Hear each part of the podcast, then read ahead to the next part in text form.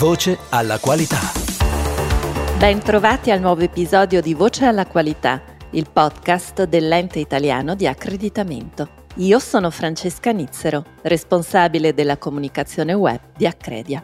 In questa puntata vi invitiamo al convegno dei laboratori di taratura a Torino. Torniamo a parlare di sostenibilità con una panoramica sulle certificazioni green e i numeri del settore food e presentiamo i nuovi professionisti nel settore etica e compliance e della vigilanza privata. Focus. Il 7 aprile a Torino i laboratori di taratura accreditati tornano protagonisti dopo due anni di incontri online. Si svolge infatti alla Fiera Automation and Testing del Lingotto la 36esima edizione del convegno dei centri. Lo staff del Dipartimento Laboratori di Taratura presenta i risultati del 2021, le novità delle norme tecniche, le modifiche dei regolamenti di Accredia e i documenti internazionali. L'incontro dei centri di taratura è aperto a tutti gli organismi laboratori e anche alle aziende, alle quali il programma di transizione 4.0 ha aperto nuove opportunità, come la possibilità di investire in strumentazione di misura, in sistemi di misura che supportino l'attività di taratura in situ, nelle tarature in linea di produzione e nelle tarature automatiche. Nel piano Transizione 4.0 trova spazio anche la smaterializzazione dei certificati di taratura, un aspetto centrale per l'efficienza e i rapporti dell'azienda con i laboratori esterni, visto che dalla completezza dell'informazione dipende l'affidabilità del processo di misura. Ma il 7 aprile a Torino si parla anche dello schema per le biobanche, secondo la norma ISO 20387, e dei produttori di materiali di riferimento accreditati in base alla ISO 17034, che sono sempre più strategici nei settori della ricerca e sviluppo, dell'industria manifatturiera e del comparto agroalimentare. Infrastruttura per la qualità. Il tema della sostenibilità è da sempre centrale per l'accreditamento e contribuire a riconciliare l'economia del pianeta è diventato un obiettivo dell'intera infrastruttura per la qualità, che comprende anche la normazione, la metrologia e le attività di organismi e laboratori. Gli standard tecnici, le prove e le certificazioni garantite dall'accreditamento e dalla scienza delle misure sono in prima linea per l'attuazione del pacchetto Fit for 55 della Commissione europea sono anche strumenti riconosciuti dai provvedimenti che riguardano il sistema di scambio di quote di emissione, noto come EU ETS, le energie rinnovabili, l'efficienza energetica e la tassazione dell'energia. I vantaggi sono ancora più visibili nel caso della gestione efficiente dell'energia delle grandi imprese, che in base al decreto legislativo 102 del 2014 deve essere affidata a professionisti verificati sotto accreditamento o a servizi certificati, come le Energy Service Company e i sistemi di gestione conformi alla norma ISO 50001. Gli strumenti dell'infrastruttura per la qualità sono adottati anche dalla legislazione italiana, come nel caso dei criteri ambientali minimi, fondamentali per garantire gli acquisti verdi della pubblica amministrazione. In questo caso, la valutazione della conformità serve a misurare l'impatto ambientale con la dichiarazione ambientale di prodotto, a calcolare il contenuto di materiale riciclato nei prodotti o ancora a certificare la qualità dei rifiuti. Professioni certificate.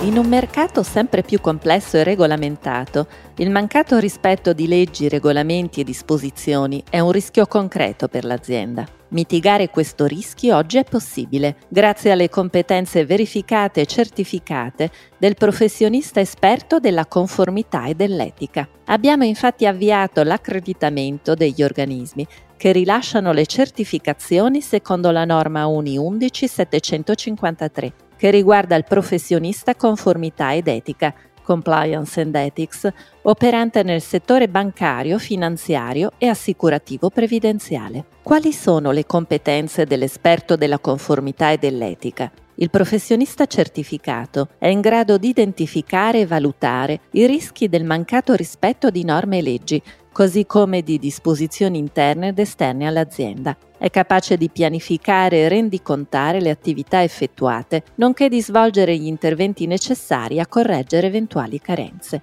Per qualunque azienda, le conseguenze del mancato rispetto delle normative possono essere enormi, sia in termini di sanzioni civili, penali, amministrative, sia in termini di perdite economiche e danni reputazionali. La figura è quindi fondamentale per tutte le organizzazioni, ma in particolare per quelle bancarie, assicurative e che offrono servizi e attività finanziarie in Europa, perché devono gestire i compliance risk e presidiare la correttezza etica delle rispettive organizzazioni tramite professionisti esperti sulla gestione di tutti gli aspetti di etica e compliance.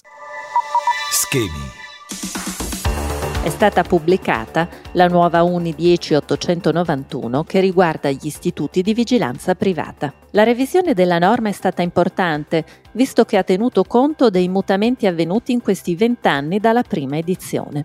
In particolare, nel 2010 il Ministero dell'Interno, con il decreto 269, ha stabilito l'obbligo della certificazione per gli istituti di vigilanza privata un obbligo rafforzato nel 2014 con il decreto 115 e nel 2015 con il disciplinare del capo della polizia, che hanno fissato il requisito dell'accreditamento, secondo la norma ISO-IEC 17065, per gli organismi che vogliono certificare gli istituti di vigilanza. Perché è importante la certificazione accreditata? Gli istituti di vigilanza offrono servizi di tutela delle proprietà mobiliari e immobiliari dei clienti, ma svolgono anche compiti molto delicati, come garantire la sicurezza sussidiaria e complementare negli aeroporti, nei porti, nelle stazioni ferroviarie e nei trasporti terrestri quando non è richiesto l'intervento delle forze dell'ordine. La certificazione secondo la UNI 10891 coinvolge anche altre figure professionali qualificate, come il security manager, che affianca l'alta direzione. Molto importanti sono anche i requisiti di norma che rafforzano l'attenzione alla clientela, la selezione dei fornitori e gli approvvigionamenti e la formazione e l'aggiornamento del personale in linea con la vigente normativa.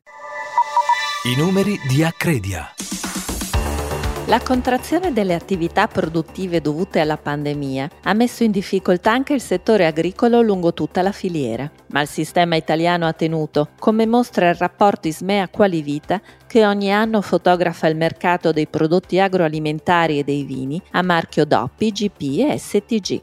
Il valore della produzione è calato del 2%, per un totale di 16,6 miliardi di euro, ma il peso sul fatturato totale del settore agroalimentare è rimasto stabile al 19%, così come quello sull'export al 20%. In questo quadro, come sono andate le certificazioni accreditate? L'Italia è ancora leader del mondo per il riconoscimento delle indicazioni geografiche, con 841 indicazioni geografiche certificate dagli organismi di controllo autorizzati dal Ministero delle Politiche Agricole. Di questi sono sempre 29 quelli che certificano sotto accreditamento. In particolare, 24 certificano i prodotti agroalimentari DOP, IGP e STG secondo il regolamento europeo 1151 del 2012 e 13 controllano i vini di qualità DOC e DOCG in base ai regolamenti 1306 e 1308 del 2013.